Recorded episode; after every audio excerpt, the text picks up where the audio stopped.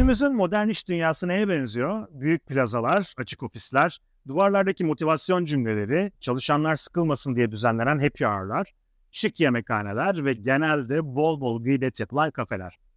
Peki bu iş yerleri ne üretiyorlar? Yani Excel dosyaları mı, e-postalar mı, raporlar ya da sunumlar mı? Tabii tüm bunların ötesinde zamanın büyük bir kısmını bitiren, tüketen o bitmek bilmeyen toplantılar. Şimdi bir an duralım ve kendimize şu soruyu soralım. Modern iş yerlerinin ve ürettikleri bu ürünlerin yarattığı asıl katma değer nerede? Daha dolambaçsız, daha basit bir şekilde ifade edersek, bizler gerçekte hangi değeri yaratıp bunun sayesinde para kazanıyoruz? Öyle ya, birçoğumuz bu videoyu izleyenler de muhtemelen beyaz yakalı olarak tabir edilen işlerde çalışıp elde ettiğimiz mevkiler sayesinde bir itibara sahip oluyoruz. Bunun karşılığında bir gelir elde ediyoruz ve bu geliri kendi hayatımızı devam ettirmek için harcıyoruz. Eğer bizden beklenen şey sadece bir toplantı organize etmek ya da bir sunum hazırlamak olsaydı, gerçekten toplum bize bu maddi ve manevi imkanları sağlar mıydı ya da olduğumuz konumu bize verir miydi?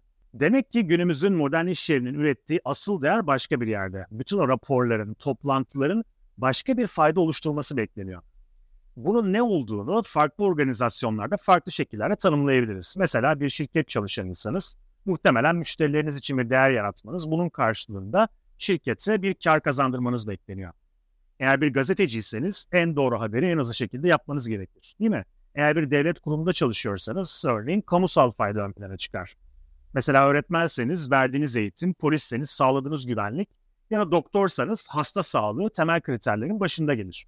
Ancak ne iş yaparsak yapalım günümüz iş dünyasının yarattığımız faydayı ölçtüğü çok temel bir kriter var. Bu da kararlarımızın kalitesi. Bütün çalışma alanlarında verdiğimiz kararların kalitesi kendimiz, işimiz, içinde yaşadığımız toplum için yarattığımız değeri belirliyor. Dolayısıyla kararlarımız ne kadar kaliteli olursa, ne kadar stratejik olursa gerek bireysel olarak gerekse çalıştığımız kurumların yarattığı değer de o kadar büyük olur. Bu nedenle modern çalışma ortamını belki karar fabrikalarına, modern çalışanları da bilgi işçilerine benzetebiliriz.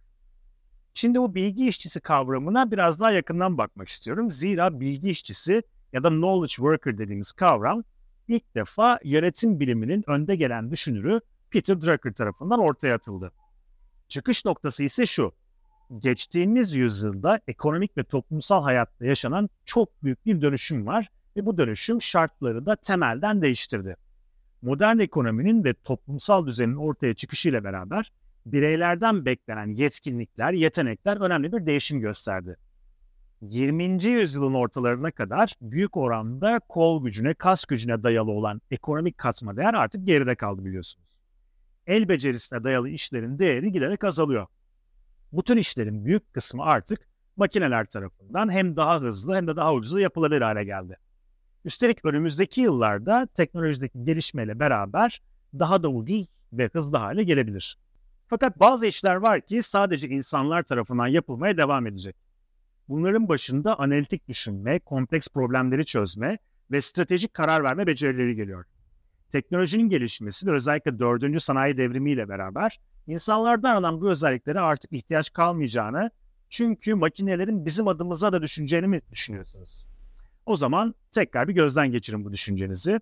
Çünkü Dünya Ekonomik Forumu 4. sanayi devrimi üzerine yaptığı araştırmalarda önümüzdeki yıllarda kompleks problemleri çözebilmenin, stratejik karar vermenin en önemli yetkinlik haline geleceğini değerlendirmesini yapıyor. Gelecekte yapay zeka ve algoritmalar iş hayatında daha fazla rol alacak olsalar da kritik kararları hala ve sadece insanlar verecek. Bir makine hiçbir zaman karşımızdaki kişinin bakış açısını tahmin etme, duygusal durumunu tartma ya da kişisel düzeyde bağ kurarak düşünce biçimini algılama gibi yetkinliklere sahip olmayacak. Bu nedenle teknoloji hiçbir zaman insanın düşünme fonksiyonunu üstlenemeyecek. Tam da bu nedenle Financial Times'ın yaptığı bir araştırmaya göre işverenlerin özellikle MBA mezunlarında en çok aradıkları ama pek bulamadıkları özellikler arasında stratejik düşünme ve analitik problem çözme gibi özellikler geliyor.